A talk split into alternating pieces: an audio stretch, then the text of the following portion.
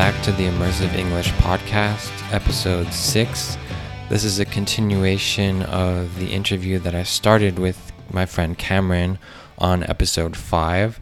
So, without further ado, here's the rest of the interview. Hi, Cameron. How are you doing? I am doing very well today. Thank you. How are you? I'm doing pretty good, thanks. So, last time we were talking, you had given some advice and some strategies that people could use to improve whatever language they're learning. Obviously, if you're listening to this podcast, that's going to be English for you. Um, so, Cameron, I just wanted to ask you if you had any other strategies or things that people could try to do uh, to help improve their English. Yeah, the other thing that's really, really cool about language and language learning is the whole world is your laboratory. Um, because almost everything that you can find, unless you're trying to learn Klingon, um, I've heard that they've got a little bit of shortcomings, but almost everything that you can find with a natural language, um, there's some other way that other people have figured out to describe it. Um, you can do the thing. I did it once where um, you take sticky notes of everything that is around you and you put the, the foreign language word on the sticky note. If you're dealing with a language that has articles in it that have gender, for example, you can put a blue sticky note and then. Uh, yeah, just for my listeners, if maybe they're not familiar with the, the word sticky note, but it's like oh. it comes in like a, a little yellow block of paper and you can take off a, a, little piece of paper and you can stick it anywhere, like on a wall or on a table. So you, what Cameron was saying is you can write vocabulary words or different things that will help you learn on these little pieces of paper or sticky notes and just stick them all over your room, your house, your kitchen. Like uh, I've seen people, for example, uh, you just write the word like refrigerator or fridge on a sticky note and put it on your refrigerator, or you put the word table and you put it on your table. Just put it like all over your house. Is that the sort of thing that you're talking about? That's exactly it. Yes. Um, another thing is is that there's a memory athlete. His name is Dominic O'Brien, and okay. he's from the United Kingdom, I think. And he created um, a few systems to memorize massive amounts of information quickly. Um, and you kind of hit on it with the sticky note so you you what you're doing with the sticky note is you're taking your reality and you're covering it in all of these words. But what you can also do instead is in your mind visualize your reality. And then you can you can associate the sound of the word for example with the word's meaning. Um, yeah. this is called the method of loci um, okay. Loci is spelled L O C I, and Dominic O'Brien has has written stuff that goes way more in depth about this topic, especially with language learning. Um, so if you or your listeners wanted to look that up, he'll be able to explain it way better than I can. But also, yeah, that sounds interesting. I'll, I'll make sure to get the link on my website to that. That sounds really cool. Yeah. I guess I just have one more question. Um, for you, how important is it if you're learning a language? How important is it to go and visit a country where that language is spoken? It's um, I consider it highly important. Um, it doesn't have to be a political boundary like a country, but a community where the language is commonly spoken is extremely helpful. So with Spanish, for example, um, in Arizona, there was a large Hispanic population, mostly from Mexico, and I was very lucky to be able to go and uh, I volunteered. That was the other thing. I was very tenacious about these languages, so um, or about learning these languages, I should say. I went and I used to, as a volunteer, teach English in Guadalupe, Arizona, and um, I think a big part of it is because of. Uh, I, I think there are a lot of reasons why there were issues. People people that I knew in my my regular friend circles they were like oh I can't believe you're going to go there. That place is dangerous. It's not safe. And you're going to try to teach English over there. Like I, I'm worried about you. You need to be careful. When I got there I had no problems. Like the town was poor. Uh, that was clear. But no one no one ever approached me in a in a threatening manner. No one was ever um, mean or rude to me. Actually, it was quite the opposite. Everyone was extremely kind to me. Um, so in this case, though, it was very useful because I met a lot of people that only spoke uh, they only spoke Spanish. So I got to improve on that, and that was without leaving the country.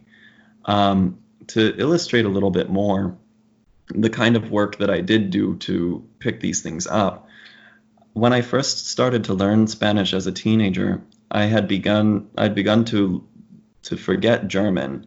Language is very much a use it or lose it kind of a thing for me, at least. And um, as I was forgetting German, I was kind of shocked and worried, and I was like, I am not going to lose this. And I, um, in the United States, a lot of the states you can drive starting at 16 years old. So I went and I used my car, and I found two German restaurants, uh, oddly enough, right next to each other. I walked into the first one with the name that I knew, and I asked, "Hey, could I work here because I'm trying to work on my German?" And they laughed at me. They were really rude. So I um, I went to the the restaurant that was right next door, and they were not rude to me, but they simply told me, "No, we don't we don't need anybody right now. Uh, you know, check back later." I think it took about two or three months, but I checked back at the place um, every month at least once, and um, finally, finally the manager said, "Hey." Um, Actually, we do have a spot where you could work if you're willing to work in the kitchen. You're too young, you can't serve alcohol. So go on ahead. If you want, you can work there, but you can't be a server. And I was disappointed because I, I'm I'm a I'm a people person. I like to work with the people and and all of that. But uh, and I also thought, oh well, how am I going to find Germans to talk to if I'm working in the kitchen? But uh, oh, and I hate doing dishes, so I'm gonna be a dishwasher. Anyway, despite this, and the guy also said that he would pay five dollars an hour. To make that clear, that was a lot below minimum wage. Um, and on top of that, the job was 20 minutes away from where I lived by car. So I had to pay for gas. I had to do all of that, and I was only going to get five dollars an hour.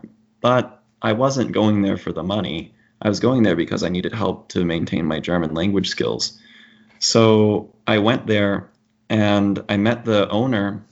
And un- unlike the manager, the manager was an American who spoke German, and his German was, uh, from what I remember, very good. The owner, though, he was from Bavaria, and um, so obviously his German was a, was native. And I got there, and I remember he's like, "Oh, okay, so you speak German?" And I go, "Yeah." He goes, "Cool. Um, well, welcome aboard. Uh, the potatoes are burning. You need to go flip those." And I was shocked because I um, I burnt eggs at the time. Like I couldn't cook anything. so um, I was like, "Yo, you know, I don't have any experience as a cook, right?" Oh well, you'll learn. So I suddenly was a cook at five dollars an hour in a small restaurant where um, we yeah, I spoke German with the people that spoke German there. And then on top of that, Arizona at this point had made it illegal to smoke inside. Um, so what would happen is eventually the store would, the restaurant would close and they would put up a flag so nobody could see inside. And all of the regular customers, um, all of the regular customers would stay. And they would be old people that used to work at the restaurant, uh, used to just be there all the time. Basically, very trusted customers. They, we had a very loyal customer base, and they would stay inside and smoke all night. And so I'd get done cleaning the kitchen, and I would sit with all of these people. And and at this point, I was um, I would say maybe an advanced beginning speaker. Um, so to have this kind of opportunity was yeah. really great but I also had to put in a lot of effort and make some sacrifice to to make that.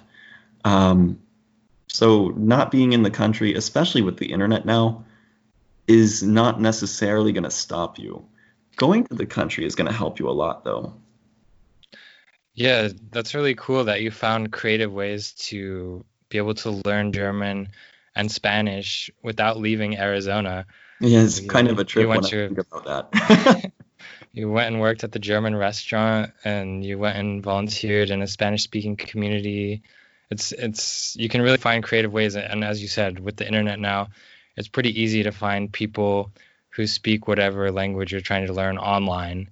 Yeah. Um, and one of the other things that I was thinking as you were telling that story was not only do you have to put effort into it, you have to do the work. Because as you were saying, like when we went to school together, you were kind of jealous of me because you thought I was more hardworking. But I would argue that you're really hardworking. It's just you kind of do it your own way. Like you find creative ways to learn and i think that that makes a lot of sense that's what you have to do you have to find what makes you motivated because unless you're motivated you're just not going to learn. You're not going to learn if it's boring to you. Right. For me the classroom setting was not the ideal place to learn a language. Um, i personally i learned enough spanish in three months when i went and spoke with the spanish teacher at the high school and demonstrated my my level. Um, she let me skip the first two years of Spanish, high school Spanish, and mm. um, actually had me come in for advanced work uh, too. She basically told me, Cameron, whatever you're doing, keep doing it, because uh, clearly you've you've got your things going on. So much of the Spanish in the beginning with school, I didn't learn it there. Uh, German also, basically like, that's part of where immersion was so helpful. But essentially, the school, the classroom, it's a tool. But at the end of the day, um, what really matters is are you able to communicate? Are you able to hmm. understand? Mm. Are you able to make the connections? Just remember that regardless of the judgment and everything else coming from a classroom, um, it's it's just a tool. And if that tool is not the right tool, you you find what works for you. Oh, yeah. another tip I would say, um, it doesn't hurt if you find some other inspiration, for example, like a girlfriend or a boyfriend, the language that you want to learn, that's extremely helpful. Yeah, exactly. Find the tool that works for you. Everybody has a different learning style.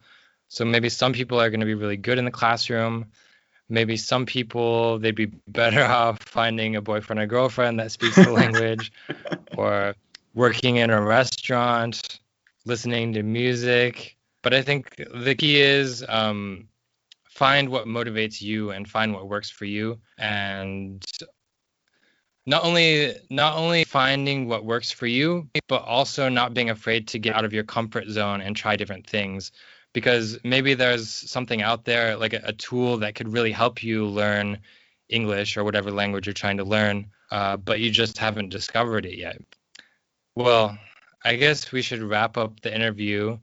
But uh, thanks a lot for taking the time to give us this advice on learning languages. I think it was very useful. I hope it was useful for the listeners. I know some of the things I'll have to employ in my own life. and uh, maybe you can come on the podcast again sometime. I'd be happy to, and it was really a pleasure. Um, if you guys uh, end up with any more questions, I'm happy to come back and answer them too. Ah, thanks a lot. You're welcome. Thank you. I hope you enjoyed that interview with Cameron. If you do want to get in contact with him, if you have any questions for him, uh, just get in touch with me on my homepage, immersoexperiences.com, or on my Instagram at immersoexperiences. You can send me a direct message and I can give you Cameron's contact information. And just one last thing I'm sorry for the audio quality on that interview. It was not perfect. Hopefully, you were able to understand at least 80% of the interview, anyways. It was my first time trying to do an interview, so hopefully, the next time I do one, the audio quality will be better. Anyways, as always, thanks for listening, and I'll talk to you next time.